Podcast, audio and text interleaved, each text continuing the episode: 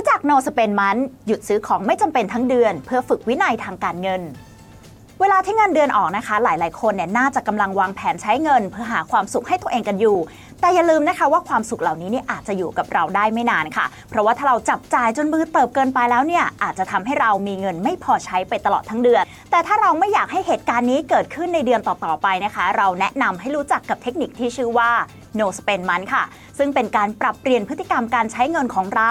แล้ว no spend month จะช่วยสร้างวินัยทางการเงินให้กับเราได้อย่างไรไปดูกันค่ะ no spend month นะคะ หรือถ้าแปลตรงตัวเป็นภาษาไทยง่ายๆเนี่ยก็คือเดือนนี้ไม่มีการใช้จ่ายค่ะ แต่ต้องบอกก่อนนะคะว่า no spend month ณที่นี้เนี่ยไม่ได้หมายความว่าเราจะต้องไม่ใช้เงินแม้แต่บาทเดียวไปตลอดทั้งเดือน เพราะว่ามันเป็นไปไม่ได้ถูกต้องไหมคะ แต่หมายถึงว่าเราจะงดการใช้จ่ายไปกับสิ่งของที่ไม่จำเป็นค่ะ เช่น การออกไปซื้อเสื้อผ้าตัวใหม่ ๆ การออกไปรับประทานอาหารหรูๆแพงๆหรือแม้แต่การออกไปช้อปปิ้งเล่นๆเป็นต้นค่ะ โดยประโยชน์ที่เราจะได้รับจากการ no spend มันนะคะ อย่างแรกเลยก็คือเราจะสามารถเก็บเงินได้ หรือมีเงินเก็บเพิ่มมากขึ้น จากการไม่ซื้อของที่ไม่จำเป็น ประโยชน์อย่างที่2นะคะนั่นก็คือการที่เราเนี่ยได้รู้จักการควบคุมตัวเองค่ะ เพราะว่าปฏิเสธไม่ได้เลยนะคะว่าโซเชียลมีเดียทุกวันนี้เนี่ยใคร ๆ ก็อวดของที่ต้องมีกันทั้งนั้น อาจจะทำให้เราเนี่ยเผลอซื้อของที่ไม่จำเป็นมาก็ได้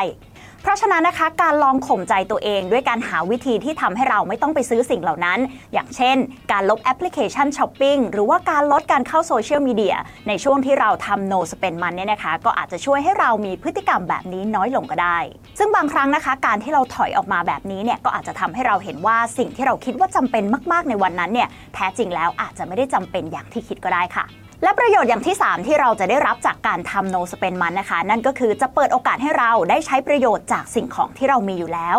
อย่างที่บอกไปตอนแรกนะคะว่าหลาย ๆ คนเนี่ยอาจจะเผลอซื้อสิ่งของไม่จำเป็นโดยไม่รู้ตัวค่ะ ดังนั้นการที่เราหยุดซื้อและลองเปิดโอกาสนะคะ เปิดใจมาใช้ของที่เรามีอยู่แล้ว ไม่ว่าจะเป็นเสื้อผ้ารองเท้ากระเป๋าเนี่ยก็อาจจะทำให้เราสามารถใช้ประโยชน์จากสิ่งเหล่านั้นได้